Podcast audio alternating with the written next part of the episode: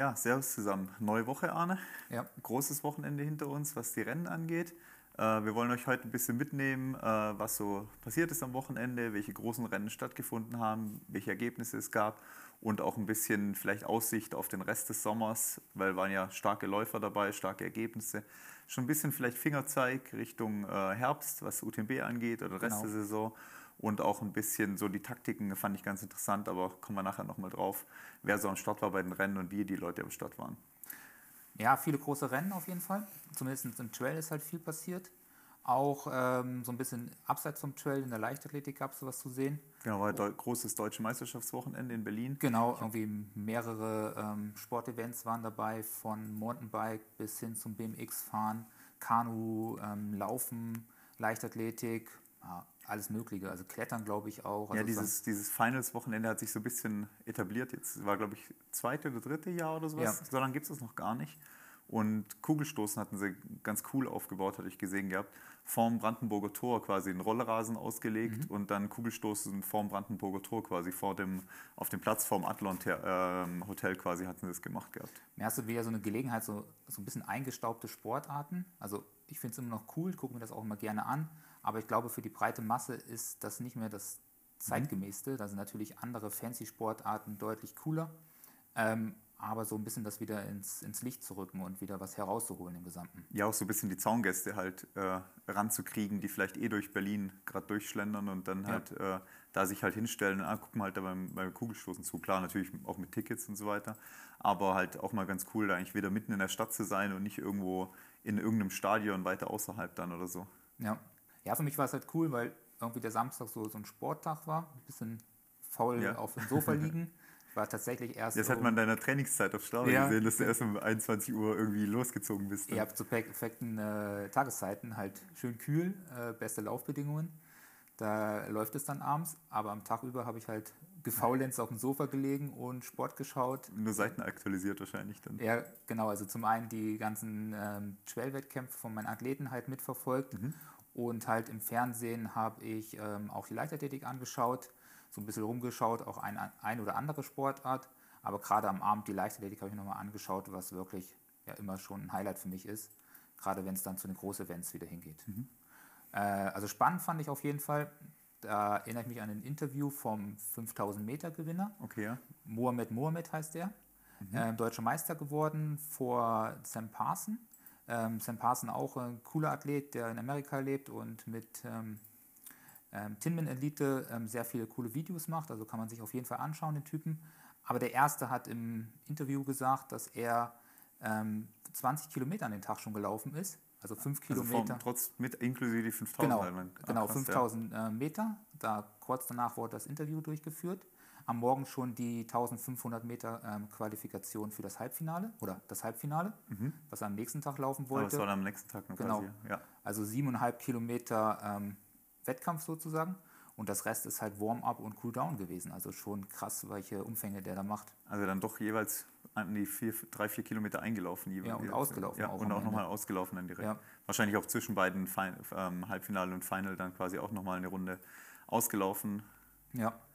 Ja, schon erstaunlich, wie viel Umfang dann Mhm. so ähm, Athleten auf jeden Fall dort laufen. Und ja, die laufen halt auch starke Zeiten. Ich glaube 13 irgendwas sind Ja, dann 13,40 oder sowas ja. Ja. gelaufen, ja. Ja, Finale gewesen, also schon stark, was ja da die, abliefern. die Klosterhalfen hat die Woche auch gepostet oder jetzt vor zwei Tagen, dass sie jetzt gerade auch eine von 280 Kilometer Wochen äh, durch hat. Mhm. Also er wird schon auch ganz schön auf den Unterdistanzen äh, ganz schön äh, ja, Wochenumfänge gekloppt eigentlich, ja. Ja, aber sie war nicht da. Ich weiß nicht, ob sie jetzt Mhm. bewusst das ausgelassen hat oder keine Lust extra aus Amerika anzureisen.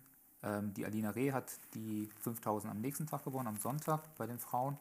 Aber sie selber ist jetzt nicht angereist. Ich weiß auch gerade gar nicht, ob sie nicht auf sich was Größeres oder so vorbereitet dann Ja, oder so. ja, Weltmeisterschaft ist ja in Amerika dieses Jahr. Ich denke mal, das ist das große Ziel. Dass sich darauf Ja. vorbereitet, ja. Ist ja auch qualifiziert, genau, ja. Ja. ja. Ja, genau, also da war, das war auf jeden Fall interessant mit den 5000 Meter, habe es auch verfolgt, weil ein Studienkollege von mir, der Yannick auf Rang 13 gelaufen ist mit einer starken 1420 und da sich gefreut hat, dass er halt bei einer deutschen Meisterschaft mitlaufen darf. Ähm, war, glaube ich, relativ happy damit, muss man auch das erste Mal so auftreten bei einer 5000 Meter Meisterschaft ist ja auch was Besonderes. Also war, glaube ich, relativ happy mit seiner Zeit, auch Ja. stark durchgekommen. Genau, und ansonsten war ja vor allem im Trail-Bereich, äh, ich würde schon fast sagen, das Wochenende ist irgendwie so gefühlt das zweitwichtigste im Jahr. Weil Chamonix ist ja dann quasi nochmal das Champions League-Finale, aber dieses Wochenende immer um so Mitte Juni, 25. Juni äh, oder 20. bis 25. kristallisiert sich ja jetzt so langsam immer so als wichtiges Wochenende raus. Western States ist da, jetzt war Chamonix-Marathon, Lavaredo war, ähm, Andorra 100 war, normalerweise wäre der Zut auch noch gewesen. Ja. Also so viele Wettkämpfe, so viele große Wettkämpfe an einem Wochenende hat man sonst selten im Jahr, vor allem nicht diese bedeutenden. Ja, also es ist halt auch so mit Andorra, ist ein bisschen untergegangen. Hat die eigentlich bis zum Wochenende gar nicht auf der Rechnung Aber gehabt. das war neu, oder? Auch? Ist, glaube ich, das erste, Ist, nee, glaub, zweite Austragung. zweite war Austragung war's, glaub ich, ja. Zweite Austragung, aber auch ein UTMB-Rennen. Also eins von den drei, glaube ich, die am Wochenende stattgefunden haben. Oder Genau, also Lavaredo war noch UTMB-Rennen und Western States natürlich auch Genau, UTMB-Rennen. genau. Dann die drei waren es. Und hatte man gar nicht auf der Rechnung gehabt. Gut, ist jetzt kein Rennen, wo unsere Athleten typischerweise hinfahren, fliegen oder unterwegs sind, aber trotzdem, ja, glaube ich, auch coole Ergebnisse, was wir da gesehen haben. Ja, vor allem war äh, der Zach, Zach Miller hat ja da gewonnen, war sein erster Ultra seit 2019, war schon lange jetzt nicht mehr aufgetreten ähm, auf, so auf der Ultrabühne. Also ganz interessant, dass er da wieder jetzt an Start ist und natürlich sich so zurückgemeldet hat auf jeden Fall. Und aus äh, deutscher Sicht war es ja auch ganz interessant, weil die Basilia Förster ist ja Dritte bei den Frauen geworden und also knapp 20 Stunden hat sie gebraucht und dafür auch direkt qualifiziert für den UTMB nächstes Jahr. Ja, Also man kann sich halt auch bei solchen Rennen dann doch und wieder mal eine Qualifikation holen. So, ähm, auch wenn man international nicht ganz an der Spitze mitläuft, aber bei so Rennen kann man sich dann vielleicht doch mal die Qualifikation holen, was vielleicht nicht so bekannt ist bei den UTMB-Rennen. Oder wenn natürlich zeitgleich ein anderen, anderes großes UTMB-Rennen stattfindet, wie jetzt das beim Lavaredo der Fall war, ähm, kann man sich vielleicht bei diesen kleineren, neueren, wenn man jetzt Wildstrubel, Nizza sich im Herbst anschaut, vielleicht doch auch mal eine Überraschungsqualifikation sich, sich holen als besserer Läufer. ja, ich denke, das geht auf jeden Fall. Weil zum einen sind dann die großen Rennen so durch, alle Athleten sind dann schon wieder halb in der Winterpause und dann können die zweite Reihe nochmal nachrücken und vielleicht nochmal ihre Tickets holen oder zumindest gute Qualifikationspunkte da absichern. Ja, aber das ist halt für die, für die Läufe vielleicht ein Vorteil, wenn jemand beim UTMB doch nicht so erfolgreich abschneidet, Ja. dass er es doch nochmal versucht oder wenn er beim UTMB frühzeitig aussteigen muss, aus vielleicht nicht Verletzungsgründen, sondern irgendwie nicht gut an dem Tag oder Magenprobleme oder sowas, dass er dann äh, zwei, drei Wochen später in Nizza oder beim Wildstrubel nochmal eine Chance hat oder Transvulkania dann im Oktober. Ja. Dass da einfach nochmal eine Chance ist für ein stark besetztes Rennen oder dass dann doch jemand von den stärkeren Profis auftaucht bei den Rennen. Ja, das ist schon der eine, also auf jeden Fall der eine Vorteil davon, dass halt so neue Rennen auf jeden Fall entstehen, also wie die beiden zum Beispiel und bin gespannt, was, ähm, was wir dort erleben. Einige Athleten sind auch von uns dort am Start. Also mal gucken, was die so berichten, ob das gut organisiert wird, ob das so passt, ob das vielleicht coole Inter äh, Veranstaltungen werden, die sich etablieren in der Szene dann langfristig. Ja, also wäre schön, wenn es dann doch ein paar mehr gibt sozusagen. Ja. Genau, ähm, von den anderen Rennen eben Western States war dieses Jahr ohne Wormsley-Beteiligung, weil er sich ja quasi seit drei Wochen oder so ist er jetzt ja nach Europa gezogen, bereitet sich ja jetzt auf den UTMB schon ausgiebig vor, hat diese Woche gleich mal 100 Kilometer auf der Originalstrecke absolviert, also vielleicht natürlich ein bisschen drüber, was das angeht, aber ähm, hat wohl Lust gehabt da auf eine la- lange Strecke. Ansonsten jetzt schon einiges mit François Dehaene noch zusammengelaufen, also darf man gespannt sein, was da dieses Jahr beim UTMB vielleicht schon geht bei ihm oder was er so geplant hat. Ansonsten eben Western States ähm, ohne ihn. Der Hayden Hawks war für mich äh, eigentlich Favorit dafür, hat auch lange geführt, ist dann aber von dem äh, Peterman überholt worden. Ja. Und der hat dann auch gewonnen mit einer 15-15, also gar nicht so langsam von der Zeit her, ungefähr eine Stunde hinter Wormsleys Rekord. Und bei den Frauen hat die Ruth Croft gewonnen, die ja auch äh, bekannt ist als Läuferin. Und ähm, vor allem aus europäischer Sicht war die Lucia Bühler äh, dann Dritte. Also auch da starkes Ergebnis abgeliefert und hat dann leider nicht ganz eben zur UTMB-Qualifikation gereicht. Da musste sich quasi nochmal ein anderes Rennen suchen oder sie dann, ich weiß gar nicht, ob sie startet beim UTMB. Ah doch, es steht beim UTMB in der Punkteliste, habe ich gesehen. Also dieses Jahr sich beim UTMB vielleicht die Qualifikation dann holen. Ja. ja, auf jeden Fall so ein bisschen bei den Männern ein Unbekannter auf jeden Fall gewonnen. Also ich musste ihn erstmal googeln. Ich habe ihn jetzt so nicht auf der Rechnung gehabt oder gekannt. Ähm, drei, vier Rennen in den USA gelaufen, schon gute Platzierungen dort erreicht oder auch gewonnen. Aber in Europa war er jetzt noch nicht unterwegs und auch nicht so, dass er eine ewig lange History hat an Siegen und oder guten Platzierungen. scheint da echt neu zu sein in der Szene und glaube ich auch sein erster 100-Meiler im Ja, Gesamten genau, ja. gefinisht. Ja. Also bin ich mal gespannt, wo es da hingeht. Über 900 ITRA-Punkte, also auf jeden Fall ein starker Athlet, aber jung auf jeden Fall. Eben junger Athlet, mal schauen, was da Ja. eventuell noch, noch kommt, vor allem wenn er dann beim UTMB eben antreten darf nächstes Jahr. Genau. Ob er klüger angeht wie der Wormslip in seinen jungen Jahren sozusagen, bei, bei seinen bisherigen drei UTMB-Versuchen. Ja, da sind wir mal gespannt, was da Ja. geht dieses Jahr. Genau, ähm, dann war noch äh, der UTMB-Marathon hat gleichzeitig noch stattgefunden, wenn wir jetzt schon bei, bei Wormsley und Chamonix sind, da war der UTMB-Marathon. Ja, so ein bisschen außen vor. Ich, hab, ich bin immer äh, verwirrt, wenn dann Trail-Veranstaltungen nicht am Samstag stattfinden, sondern plötzlich am Sonntag. Und der ist ja am Sonntag gewesen. Mhm. Genau, am ja. Samstag waren dann kürzere Strecken, beziehungsweise ähm, die langen Strecken auch ähm, abgesagt worden. Genau, teilweise. Freitag hätte der UTMB Ultra stattfinden sollen. Ja. Also nicht der UTMB Ultra, sondern der Mont Blanc Ultra, darf man immer nicht verwechseln. Der ist dann wegen schlechtem Wetter gleich abgesagt worden morgens. Mir hat einige, einige Rennen erwischt. Also Scenic Trail zum Beispiel. Zennik ist auch verkürzt worden oder Genau. abgesagt worden, die abgesagt Langdistanz, sogar. ja. Die durften dann auf der kürzeren Strecke starten. Also da irgendwie in den Schweizer Alpen war auf jeden Fall ordentlich Unwetter. Mhm. Und auch wohl sehr berechtigt teilweise die Absage oder die Verschiebungen oder ähm, Absagungen. Ja. Ja. Ja, absagen, ja. ja, genau. Also passt sehr gut und ähm, deshalb am Sonntag auf jeden Fall der, der Marathon. Und auch wieder starke Ergebnisse und vielleicht wieder eine kleine Überraschung, die wir schon mal im ersten Podcast hatten. Oder? Die die ähm, Spanierin meinst du? Nee, Oder der, meinst der? Japaner. Achso, der Japaner, genau, Ja. ja. Der beim Hochkönigmann als erster am Riemannhaus oben war. Ja, und Hat diesmal hat er durchgezogen. ja, damals wurde er durchgereicht, auf jeden Ja. Fall im Hochkönig. Vielleicht war es alles auch nur eine Taktik, eine gute Trainingseinheit. Kann ja auch sein. Und jetzt hat er abgeliefert und ist Platz 3 geworden. Genau, ist Dritter geworden, hat bei Strava vorher gesehen, äh, hat er so geschrieben, er war überrascht, dass er Dritter geworden ist mit der Platzierung. Also diesmal wohl besser sich ein bisschen eingeteilt von der Pace her. Ähm, der hat, glaube ich, schon ein, zwei Rennen mal ein bisschen überzogen. Also kann sein, er hat, ist jetzt einfach klüger angegangen und ist hinten raus ausgegangen von der Strecke her. Ja, ja, und hätte gar nicht so verkehrten, die er da Ja, gehört also der gewonnen hat der, äh, der John Elben, der ja mit Kilian viel trainiert und mit Kilian einige Trainingsläufe macht. Das ist ein Engländer, der jetzt auch in, der in Norwegen wohnt. Und zweiter ist der David Manini geworden, der ja eben sehr, sehr junger, starker Italiener ist aus dem Ski, Skisport. Und ich habe so immer mal wieder reingeschaltet gehabt am Morgen bei der, ähm, bei der Golden Trail Serie, als ich im Zug saß.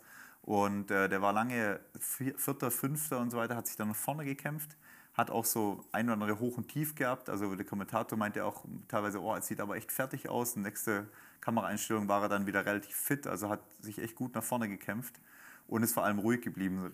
Remy, Bonnet hatte dann auch mal geführt zwischendurch, aber der hat es dann nicht durchgehalten. Also da war ein ständiger Wechsel vorne drin, war ein echt starkes Feld. Der Petru äh, Ma- Mamu heißt er, glaube ich, Ja. ist auch lange vorne weggelaufen und ähm, ist aber dann auch eingebrochen hinten raus. Ja, die Hitze war dann auch richtig brutal, glaube ich, an dem Tag. Also, was man gehört hat, war es richtig heiß. Und ich glaube, dass sich der ein oder andere da auch zu viel vornimmt oder sich unterschätzt oder überschätzt und dann wirklich auch mit der Hitze zu kämpfen hat, ähnlich wie am vorigen Wochenende, hat es auch den ähm, ja, Marathon da erwischt. Ja, ist, auch ein, ist ja auch ein relativ schneller Marathon. Wenn man schaut, der äh, Alban ist da mit 3,35 durchgegangen. Das heißt, äh, für die Höhenmeter, was die Strecke hat, ich glaube, es sind auch 1800 oder irgendwie sowas, ist es doch eine echt schnelle Zeit, was die da laufen. Und dann ver verhaut man sich halt da schnell mal bei der Hitze. Ja, Und ähm, Chamonix war halt als, als Zieleinlauf wieder mega genial an der Kirche. Quasi ist ja der gleiche Zieleinlauf wie auch beim UTMB. Und war wieder so viel los im Ziel und wirklich richtig gute Stimmung gewesen. Ja. Also und da macht die Live-Übertragung halt auch echt immer Spaß, die äh, Salomon mit der Golden Trail-Serie da hinstellt. Das ist immer schön anzuschauen, wenn man halt nicht nur eine Seite aktualisiert, wo halt Ergebnisse drauf sind. ja, das ist halt bei den anderen Wettkämpfen immer so ein bisschen schade, aber reicht immer aus, um seine Athleten zu verfolgen und zu sehen, ob sie überhaupt noch im Rennen sind und dabei sind. Ist halt natürlich auch Aufwand. Also musst du als Veranstalter schon investieren wollen, wenn du sowas machen willst. Dann brauchst du Kameraläufer. Das sieht man jetzt, wenn die äh, Pitztal will ja wieder eine Übertragung machen. Da siehst du halt, die suchen halt einfach Leute, die mit der Kamera hinterherlaufen können, weil du musst ja hinterherkommen. Und äh, wenn du halt zumindest mal dann ein, zwei Kilometer mit den Führenden mitlaufen laufen kannst, muss der halt einfach auch gut sein, weil sonst bringt ja nichts, wenn die Kamera nur 20 Meter hinterherlaufen kann oder so. Oder wenn das Gelände für ein E-Bike zu technisch ist und dann wirklich einer laufen muss mit der Kamera. Ja, wir haben ja schon ein, zwei ähm, Aufnahmen mit, äh, mit Drohnen jetzt auch gesehen. Also geht ja auch in dieser Richtung. Und ich denke mal, da ist auf jeden Fall ein hohes Potenzial, langfristig nochmal so Outdoor-Sport wie den Trailrunning halt nochmal deutlich besser zu begleiten und mitzugestalten am Ende. Ja, also ist auf jeden Fall interessant, wenn es ja. immer sowas gibt. Der äh, Western States hat ja immer mal wieder auch äh, so ein bisschen Live-Übertragung, ist da aber eher noch äh, ein bisschen rudimentärer unterwegs, eher dann im Start-Zielbereich halt äh, dann eine Kamera und im Ziel haben sie dann eine ganz gute Kamera, die fährt auch mit mit den Läufern auf der letzten Runde, weil die laufen ja im Stadion dann quasi ein am Schluss. Und da fährt die Kamera auch mit, sozusagen. also sieht man echt schön, wie die einlaufen. Aber dazwischen hat man dann doch auch relativ wenig Infos einfach. Ja. Also ein paar so Steadycams, wo halt rumstehen wo dann man rätselt, so ist er jetzt da gerade durchgelaufen oder wer ist da jetzt gerade durchgelaufen. Aber sonst ist es gerade bei Golden Trail Serie oder auch Lavaredo hat er einen ganz, einen ganz guten Service gehabt, ist das schon deutlich mehr inzwischen. Ja, es ist dann auch, also gerade Western States geht auch ein bisschen unter. Durch die Zeitverschiebung kann man es dann nicht ganz so gut verfolgen, finde ich immer. Aber ich denke mal, da kommt auf jeden Fall einiges. Also bin ich sehr ja. gespannt, was wir dieses Jahr wieder beim UTMB sehen. Mhm. Wenn da wieder ähm, die Kamera dabei ist, gerade auf den Kurzstrecken ist das sehr gut zu verfolgen und was da alles so aufgefahren wird an Technik ja, dieses Jahr. Also ich glaube, da geht es nochmal einiges nach oben und da wird noch mhm. ordentlich Gas gegeben. Genau, dann hatten wir noch den äh, Lavaredo hatten wir noch. Mhm. Ähm, war ja quasi äh, dieses Jahr fast wahrscheinlich das stärkste Feld, das die am Start hatten. Mit, äh, mit Port Capel am Start, äh, mit drei sehr starken äh, Chinesen oder Japanern, die schon über neun, an die 900 Punkte hatten. Ähm, der Thomas Evans war am Start, also sehr, sehr starkes Feld auch äh, gewesen. Der Andreas Reiterer war am Start, der ja ähm, erst die italienische Meisterschaft gewonnen hatte im, auf der Ultrastrecke oder auf der Lang Langdistanz. Also sehr, sehr starkes Starterfeld. Hannes hatte sich dann kurzfristig noch entschieden, ja. ähm, wegen Corona-Erkrankungen nicht Salzburg zu machen, sondern lieber den Lavaredo mitzunehmen und da vielleicht auch Richtung UTMB mal zu schauen, Richtung Qualifikation. Also war ein sehr, sehr starkes Rennen auf jeden Fall. Und ähm, Bedingungen waren relativ perfekt dieses Jahr, nicht zu heiß. Also im Gegensatz zu Mont Blanc, wo es so ein bisschen erwischt hat, war es da am Samstag oder Freitagabend, wo es Stadt war, noch gut von den Temperaturen her. Erst Samstag ist es dann doch relativ warm geworden im Laufe des Tages. Ja, wenn die Profis haben da auch relativ gut äh, Zeit erwischt. Also wenn man Bock hat auf Nachtlaufen, mhm. dann kannst du schön durch die Nacht rennen und kommst vormittags ins Ziel. Also ja, stimmt, das ist, das ist eine relativ gute, gute ja. Zeit, weil du startest um äh, 23 Uhr ist Start. Das heißt, du läufst erstmal wirklich komplett sechs, sieben Stunden dunkel, aber bei, wie du sagst, bei guten Temperaturen ja. und bist dann hoffentlich schon relativ gut, wenn es dann äh, gut weit gekommen im Rennen, wenn es dann richtig heiß wird am Ende raus. Ja, und zur aktuellen Tageszeit ist es auch die Nacht ja sehr, sehr kurz. Also mhm. das geht. Ich meine, wenn man Bock drauf hat auf einen Nachtlauf, dann ist das, denke ich mal, eine gute Wahl. ja, allein für den Sonnenaufgang in den drei Zinnen lohnt es sich auf jeden Fall, da mal mitzulaufen. Ja. Also steht auch irgendwo ganz weit auf, oben auf meiner Liste. Also Top 5 auf jeden Fall steht Lavaredo, wenn nicht der Stadtplatz immer so schwierig wäre, hinzukommen. Ja, ja muss also muss auch, geht halt auch nur über Verlosung. Da muss man anrufen als Coach ja. vielleicht. Und es waren ja immerhin 1800 Leute am Start. Also es ist ja auch nicht so, dass es wie beim Western States nur 300 Startplätze gibt oder das, sondern es sind echt Wahnsinn. 1800 Leute dieses Jahr. Und ich habe den Start mir live angeschaut und das stockt sozusagen schon direkt 100 Meter nach dem Start wieder. Ja. Also die laufen alle lang, es erstmal zwei Minuten, drei Minuten, bis da alle über die Startlinie sind und dann stehen die erstmal gleich direkt wieder, weil es wirklich sich selbst in Cortina, in den Gassen dann schon komplett staut mit so vielen Teilnehmern. Und die haben auch echt eine super Stimmung dieses Jahr gemacht mit Musik und Start und alles und mit den Stirnlampen sieht immer ganz cool aus, wenn ja. dann alle rausgehen in dem Moment. Also auf jeden Fall cooles Rennen. Ja, jetzt hat der Hannes gewonnen, das Rennen. Genau, ähm, wie ja wahrscheinlich jeder inzwischen schon mitgekriegt hatte, Hannes hatte, hat gewonnen gehabt, hat auch einen neuen Streckenrekord aufgestellt gehabt. Nochmal fünf Minuten, sechs Minuten schneller? Ja, sechs Minuten ungefähr schneller. 12.02 und jetzt 11.56. Ja. Und hast du es geglaubt, dass er das schaffen kann oder wie war da deine Einstellung? Ja, er hat ja im äh, Trail-Magazin-Interview am Sonntagabend schon gemeint, er hat schon gedacht, er guckt mal, was dabei rauskommt. Ähm, er hat am, am Dienstag äh, hat er 8-Minuten-Intervalle nochmal gemacht. Die macht er immer so dreimal drei 8 Minuten, um so ein bisschen äh, nochmal die Beine ein bisschen wach zu rütteln, sozusagen, nochmal ein bisschen äh, intensivere Einheit in der Wettkampfwoche zu machen. Ähm, praktischerweise, da er die immer, immer macht sozusagen, kann man die ganz gut vergleichen. Und dieses Jahr hat er sie am gleichen Berg gemacht wie letztes Jahr vorm Lavaredo. Reiner Zufall wahrscheinlich, oder? Ja, schon Absicht. Okay. Er, hat, er, hat, er hat da seine 8-Minuten-Strecke, die ist wirklich wahrscheinlich auf den Meter genau ausgemessen. Er weiß genau, an, welchem, an welcher Stelle er startet und wie weit er kommt bei den 8 ja. Minuten. Wahrscheinlich sind da schon so, so Kreidestriche drauf.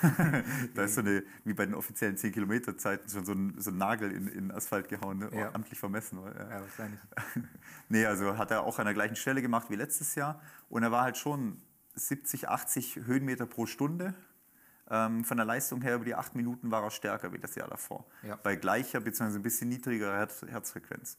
Also da war schon zu erkennen, dass leistungstechnisch auf jeden Fall nicht weniger da ist, beziehungsweise auch kein Leistungsdefizit nach einer Corona-Erkrankung zu erkennen ist im Moment bei ihm. Okay, sehr cool. Ja. Das Einzige war halt, dass man so denkt, so ob durch die zwei bis drei Wochen, wo halt äh, der Umfang ein bisschen weggefallen ist durch die Erkrankung, ob das quasi ausreicht für den ähm, ähm, Lavaredo. Ja, aber da hast du ja nochmal den Vergleich auch vom, vom letzten Jahr gehabt und äh, konnte sich auch gut an dem Pacing orientieren, oder?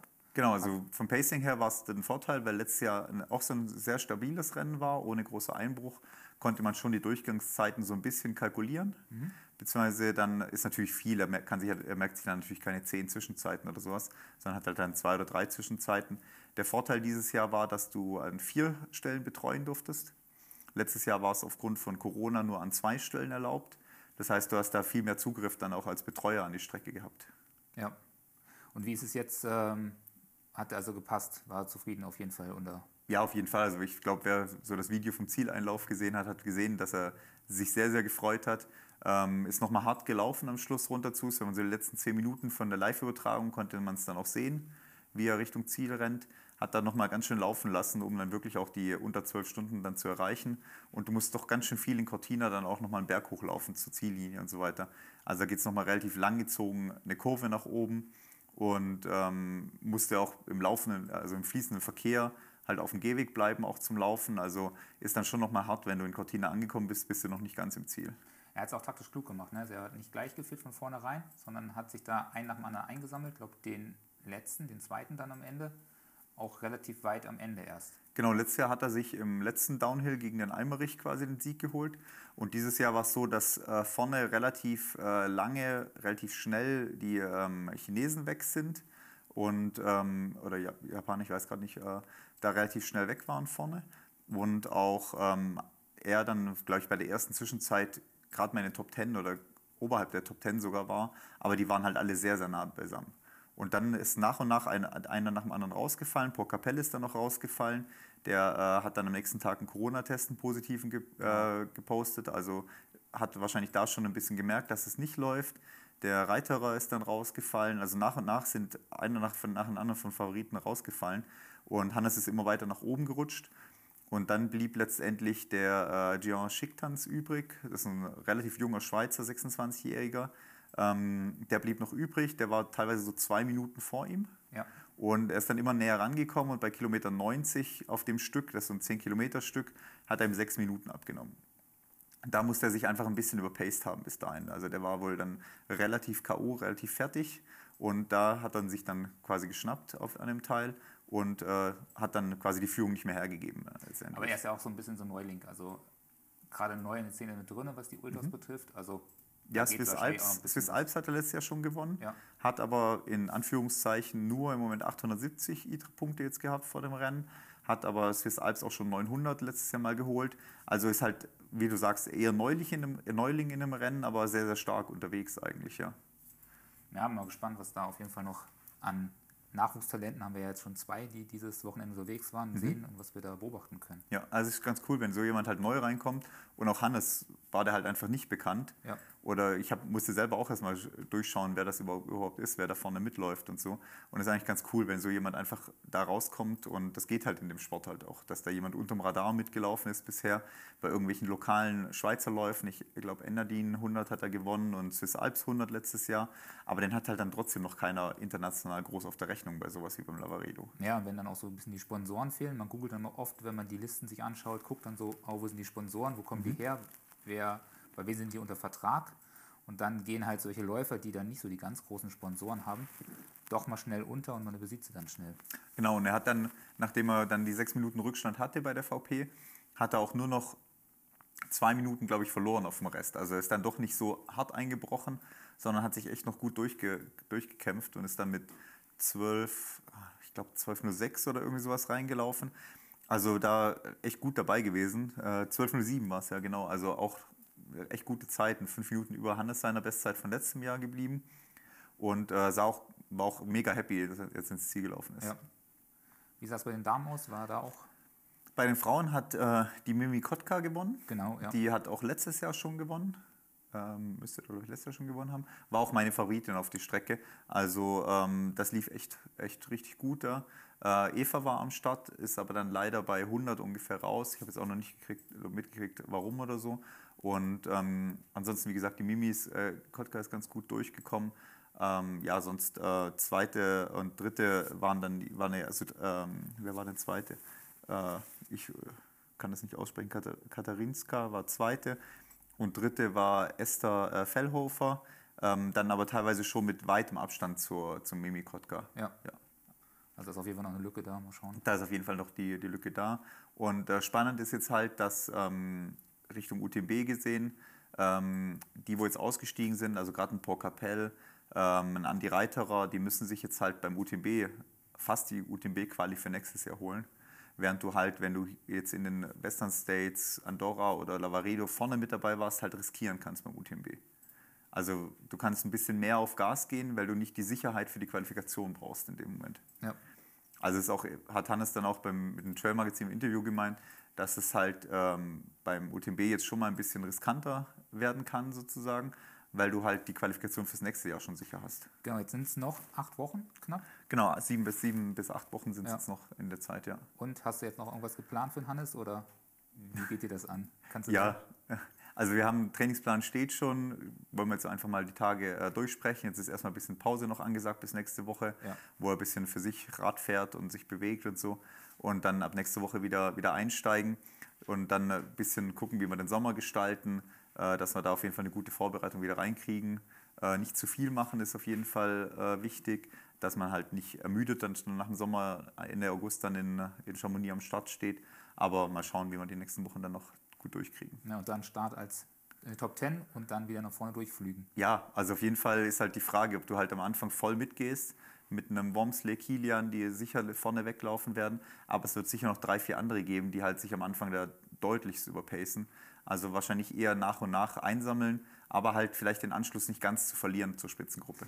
Ja, wir haben ja gesehen, auch jetzt letztes Wochenende mit dem Mozart und auch jetzt dieses Wochenende wieder, dass es ja auf jeden Fall klug ist, wenn man sich ein bisschen zurückhält. Mhm. Also nicht nur für die Spitzenathleten, sondern halt auch für viele andere, die halt irgendwo im Mittelfeld laufen. Also lieber ein bisschen ruhiger angehen, gerade an so Hitzebedingungen und dann halt irgendwie durch das Feld durchflügen und einen nach dem anderen einsammeln, die sich da verpaced haben. Also das scheint schon die, die klügste Taktik zu sein. Ja, und halt ein bisschen zu wissen, wer vorne überhaupt weggeht, ob derjenige es vielleicht überhaupt durchziehen kann.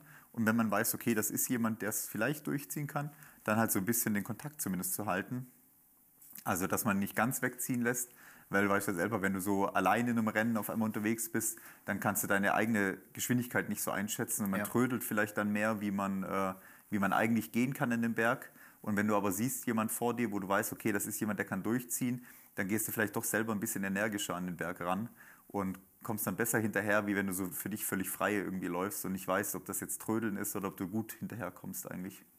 Ja. Also da wird sich zeigen, wer sich so von den Grüppchen her bildet, wie, wie das Rennen so rausgeht und so. Und äh, ja, ganz gespannt auf jeden Fall, wie das laufen kann. Ja, haben noch ein paar Wochen Zeit. Was, was steht jetzt die nächste Zeit an? An, an Rennen ist jetzt der, der Zut kommt ja jetzt im Juli. Genau, Zut und Eiger ist auf jeden Fall Eiger das nächste große im deutschsprachigen Raum. Mhm. Der Stuber ist jetzt am Wochenende noch mhm. ähm, in Neustift oder halt von Innsbruck auf den Stuber-Gletscher hoch ist jetzt am Wochenende noch. Dann ist eben Eiger und ähm, ähm, Zugspitz ist noch. Anfang Juli ist vom UTMB aus äh, Snowdonia in, Schottland, äh, in, in Wales ist noch als, äh, als Lauf.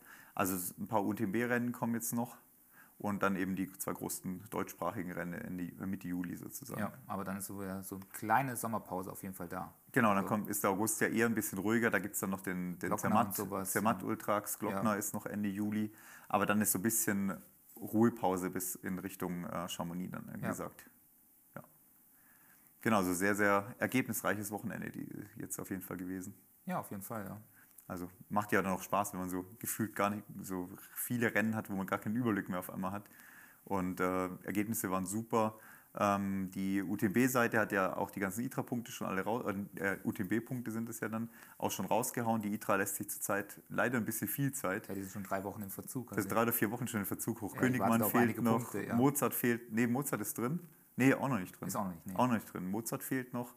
Also da, die ITRA ist da ein bisschen Verzug. Mal gucken, wenn da die ganzen Punkte äh, da sind, wie sich da alles ein bisschen verschiebt. Ist aber ganz cool, dass man das in letzter Zeit so ein bisschen deutlicher verfolgen kann mit den ITRA-Punkten, dass das Ranking jetzt doch ein bisschen bekannter ist oder ein bisschen höher ist und man da halt auch ganz gutes Pacing eigentlich machen kann in den Punkten. Ja, also gerade für viele Athleten, die auch vorne in der Spitze mitlaufen oder im Mittelfeld, nutze ich das ähm, Ranking halt immer sehr gerne. Also schau mal nach, so wie sie sonst so qualifiziert mhm. sind. Also wenn man jetzt zum Beispiel 600 ITRA-Punkte hat oder 550 ITRA-Punkte, dann kann man auch wunderbar dann die anderen Ergebnisse aus dem Vorjahr schon mal anschauen und sehen, wo ist man da mit 550 ITRA-Punkte, hat man da drei oder vier Stunden vor sich oder welche Zeit auch immer. Man muss aber immer noch mal so ein bisschen schauen. Die Bedingungen können top gewesen sein im letzten Jahr, können aber auch richtig schlecht gewesen sein. Deshalb variiert es dann am Ende doch ein bisschen durch den Outdoor-Sport im Prinzip. Mhm. Aber ich nehme das super gerne her. Jemand mit 600 ITRA-Punkte, der wird halt auch beim nächsten Rennen nicht plötzlich 700 holen oder plötzlich nur bei 300 rumhängen. Also das kann man sehr gut nutzen. Und man sieht halt, finde ich, wenn man halt schaut, okay, was, was holt jemand, welche Zeit läuft jemand, wo 600 ITRA-Punkte hat bei dem Rennen, kann man halt doch einfach sehen, ob das vielleicht wahrscheinlich eher ein langsames technisches Rennen ist oder doch ein relativ schnelles Rennen. Weil wie du sagst, wenn jemand 600 Punkte hat, dann ist das meinetwegen eine 8-Stunden-Zeit. Aber jemand, der dann ähm, 700 Punkte hat, der läuft dann nicht 8 Stunden, sondern der läuft dann eher die 7 Stunden. Also man kann das ganz gut einschätzen, wie jemand qualifiziert wird oder auch wie schwer das Rennen einfach ist. Ja. Also wenn 600 äh, Punkte Leute auf einmal da 12 Stunden laufen, dann weiß man, oh, da stimmt vielleicht irgendwas äh, technisch nicht von der Strecke. Das heißt, die ist technisch schwierig äh, oder irgendwas besonders anspruchsvoll. So kann man es echt gut ein bisschen einschätzen, finde ich. Ja, wir hatten ja das Rennen jetzt zum Beispiel am Wochenende in die Kaiserkrone gehabt. Das ist ein relativ kleines Rennen und überschaubar, was die mhm. Starter betrifft. Gerade dieses Jahr nicht mehr in der ähm, Skyrunning-Serie drin gewesen, deshalb auch nicht ganz so international besetzt gewesen. Aber das ist halt zum Beispiel, ich glaube, 56 Kilometer, das lange Rennen dort, aber über 3000 Höhenmeter. Und da kann man sich schon schnell verschätzen, wie lange man dafür eigentlich braucht. Und wenn man da mal nochmal in die Ergebnis reinschaut und mal schaut, wie die Punkte dort vergeben sind, stellt man fest, dass man da vielleicht 8, 9, 10 Stunden unterwegs ist. Wobei man vielleicht gedacht hat, sowas läuft man ja doch mal schnell in sieben Stunden runter, mhm. aber sieben Stunden dann schon die äh, Spitzenathleten unterwegs sind. Ja. Oder auch das kleinere Rennen dort zum Beispiel mit 24 Kilometer und knapp 2000 Höhenmeter ist dann halt auch mal ein Rennen von vier Stunden für die Profis, weil da halt entsprechend technisches Gelände drin ist am Ende. Ja, so kann man sich halt auch einfach leicht verschätzen, wenn man jetzt nur auf die reinen Daten guckt für ein Rennen. Ja. Also da gibt es ja eben Hochkönigmann Skyways ist ja auch eins, wo sich zum Beispiel lange hinzieht oder die Kaiserkrone jetzt. Oder auch beim, beim Glockner darf man halt die Zeit einfach nicht unterschätzen, zum Beispiel bei der 50 Kilometer Strecke. Ja, auf jeden Fall. Und deswegen ist ja die ITRA bzw. die UTMB äh, eine ganz gute, ganz gute Messlatte. Ist ein bisschen schade, dass die zwei sich so weit auseinander bewegen. Also wenn man jetzt schaut, ähm, Hannes hat jetzt UTMB-technisch schon Punkte gekriegt. 921 für Lavaredo, mhm. letztes Jahr 916. Das heißt, für die sechs Minuten hat er fünf Punkte mehr gekriegt. Aber die ITRA hat letztes Jahr eben schon 941 Punkte gegeben und dieses Jahr müsste ja dann nach der Logik irgendwas 950 rauskommen oder sowas. Aber da ist halt eine Unterschied in der Berechnung einfach drin. Das ist so ein bisschen schade, dass halt dann doch keine gleiche ähm, Berechnung da ist. Ist ja ein bisschen was damit geschuldet, dass die äh, UTMB-Veranstalterfamilie äh, auch bei der ITRA nicht mehr mit drin ist und deswegen ihren eigenen Score jetzt aufgezogen haben und so weiter, nachdem sie ja die ITRA eigentlich gegründet haben. Also es ist ja leider ein bisschen schade, dass es jetzt so ein bisschen auseinander geht, was die, was die, was die Rangfolge da angeht oder was die Berechnung da angeht. Ja, ist das, was wir beobachten können im Trail. Ja, viele verschiedene Anstalt Veranstaltungen, mhm. viele verschiedene Serien. Genau, jetzt haben wir auch noch zwei, zwei Punkte-Koeffizienten sozusagen. Viele verschiedene Weltmeisterschaften, also Mal gucken, wie sich das entwickelt. Vielleicht läuft es am Ende wieder alles auf ein zusammen. Mhm. Vielleicht müssen wir uns einfach dann mit mehreren Systemen anfreunden. Genau, vielleicht fliegt ja einer wieder raus, äh, wenn einer wichtiger wird oder ja. irgendwie sowas, ja. Genau. Genau. Ja, perfekt. Dann schauen wir mal, was im Sommer so kommt. Genau, schauen wir mal, was uns jetzt die nächsten Wochen bringen. Äh, wie gesagt, Stuba jetzt auf jeden Fall am Wochenende mal gerne reinschauen in die Ergebnisse und dann äh, geht es ja bald Richtung Zugspitze schon einfach. Genau. genau. Dann wünschen wir euch eine gute Woche und dann hören wir uns wieder. Zum nächsten Mal. Bis dann. dann ciao.